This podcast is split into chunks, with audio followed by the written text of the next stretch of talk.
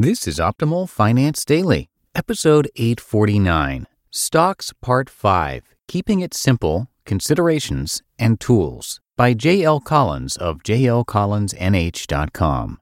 And I am your host and narrator, Dan. I'm here each weekday reading to you from some of the best personal finance blogs on the planet.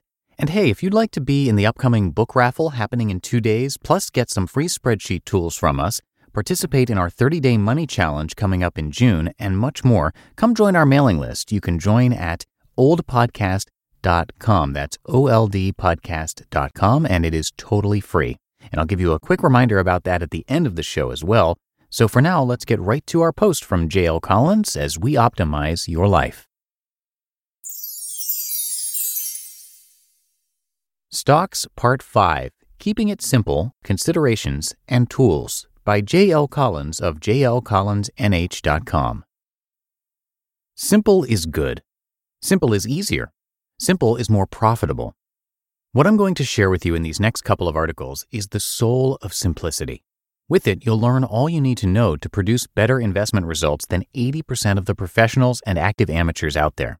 It will take almost none of your time, and you can focus on all the other things that make your life rich and beautiful. So how can this be? Isn't investing complicated? Don't I need professionals to guide me? No and no. Since the days of Babylon, people have been coming up with investments, mostly to sell to other people. There's a strong financial incentive to make these investments complex and mysterious, but the simple truth is, the more complex an investment, the less likely it is to be profitable. Index funds outperform actively managed funds in large part simply because actively managed funds require expensive active managers. Not only are they prone to making investment mistakes, their fees are a continual performance drag on the portfolio. But they are very profitable for the companies that run them and as such are heavily promoted. Of course, those profits come from your pocket. So do the promotion costs. Not only do you not need complex investments for success, they actually work against you. At best, they are costly. At worst, they are a cesspool of swindlers. Not worth your time. We can do better. Here's all we're going to need. Three considerations and three tools. The three considerations. You'll want to consider, one, in what stage of your investing life are you, the wealth building stage or the wealth preservation stage, or most likely a blend of the two? Two, what level of risk do you find acceptable? And three, is your investment horizon long-term or short-term? As you've surely noticed, these three are closely linked. Your level of risk will vary with your investment horizon. Both will tilt the direction of your investing stage. All three will be linked to your current employment and future plans. Only you can make these decisions, but let me offer a couple of guiding thoughts. Safety is a bit of an illusion. There is no risk-free investment. Don't let anyone tell you differently. If you bury your cash in the backyard and dig it up twenty years from now, you'll still have the same amount of money, but even modest inflation levels will have drastically reduced its spending power. If you invest to protect yourself from inflation, deflation might rob you, or the other way around. Your stage is not necessarily linked to your age. You might be planning to retire early. You might be worried about your job. You might be taking a sabbatical. You might be returning to the workforce after several years of retirement. Your life stages may well shift several times over the course of your life. Your investments can easily shift with them. F U money is critical. If you don't yet have yours, start building it now. Be relentless. Life is uncertain. The job you have and love today can disappear tomorrow. Nothing money can buy is more important than your fiscal freedom. In this modern world of ours, no tool is more important. Don't be too quick to think short-term. Most of us are, or should be, long-term investors. The typical investment advisor's rule of thumb is subtract your age from one hundred or one hundred twenty. The result is the percent of your portfolio that should be in stocks. A sixty-year-old should, by this calculation, have forty percent in conservative, wealth-preserving bonds. Nonsense. Here's the problem. Even modest inflation destroys the value of bonds over time, and bonds can't offer the compensating growth potential of stocks. If you are just starting out at age twenty, you're looking at perhaps eighty years of investing, maybe even a century if life expectancies continue to expand. Even at sixty and in good health, you could easily be looking at another thirty years. That's long-term in my book. Or maybe you have a younger spouse, or maybe you want to leave some money to your kids, grandkids, or even to a charity.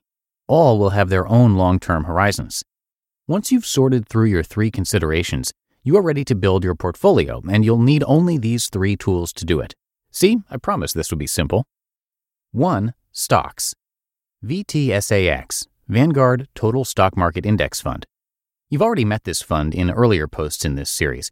It's an index fund that invests in stocks. Stocks, over time, provide the best returns, and with V T S A X, the lowest effort and cost. This is our core wealth-building tool and our hedge against inflation. But as we've discussed, stocks are a wild ride along the way, and you gotta be tough. two. Bonds. V B T L X, Vanguard Total Bond Market Index Fund. Bonds provide income, tend to smooth out the rough ride of stocks, and are a deflation hedge. Deflation is what the Fed is currently fighting so hard, and it's what pulled the U S into the Great Depression. Very scary.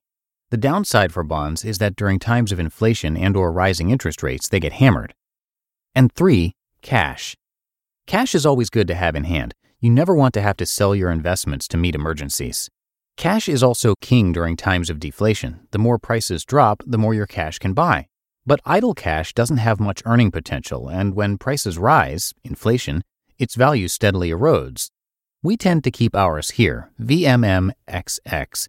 This is a money market fund, and time was they offered higher yields than banks.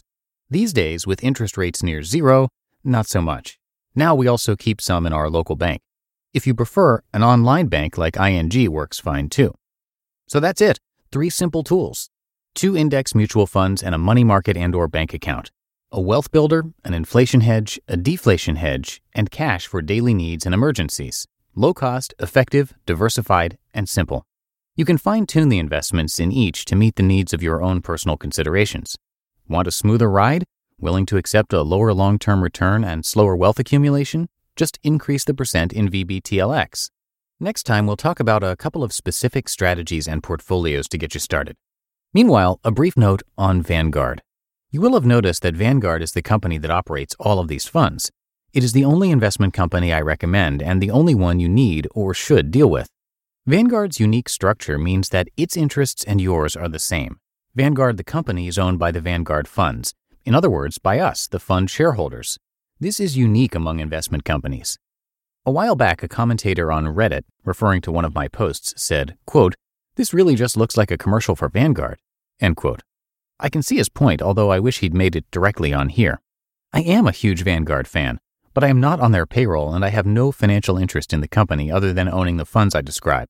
You might find an index fund in another investment company that's a bit cheaper. They create some as loss leaders, but you can't trust these other companies long term. Their interests are not your interests. Their interests lie in making money for their owners. If you play with snakes, to quote Dave Ramsey, you'll eventually get bitten. Don't bother. Stick with Vanguard. You just listened to the post titled Stocks Part five, Keeping It Simple, Considerations, and Tools by J L. Collins of j l collins n h dot com. It's no secret that something always comes up when you're running a small business. It's time to take the pain out of payroll benefits and H R and put the joy back in running your business with Gusto. Gusto's payroll and H R services can make it a little easier. Gusto was designed for you, the small business owner. They take the pain out of running a business, automatically calculating paychecks, filing payroll taxes, setting up open enrollment. Gusto does it all. Want more? Time tracking, health insurance, four oh one k, onboarding, commuter benefits, offer letters, access to H R experts. You get the idea. With Gusto, you can focus on the joy of running your business. It's super easy to set up and get started. And if you're moving from another provider, Gusto can transfer all your data for you. It's no surprise ninety-four percent of customers are likely to recommend Gusto. ninety-four. Here's the best part. Because you're a listener, you get three months totally free. All you have to do is go to gusto.com slash OFD. Again, that's gusto.com slash OFD. I'm telling you, you're gonna love Gusto. Get started today. And just a quick reminder that you can be in raffles to win books from us on the first day of every month, which is in just two days. Plus, you can get free spreadsheets, life tips, and be part of our thirty-day money challenge in June with prizes.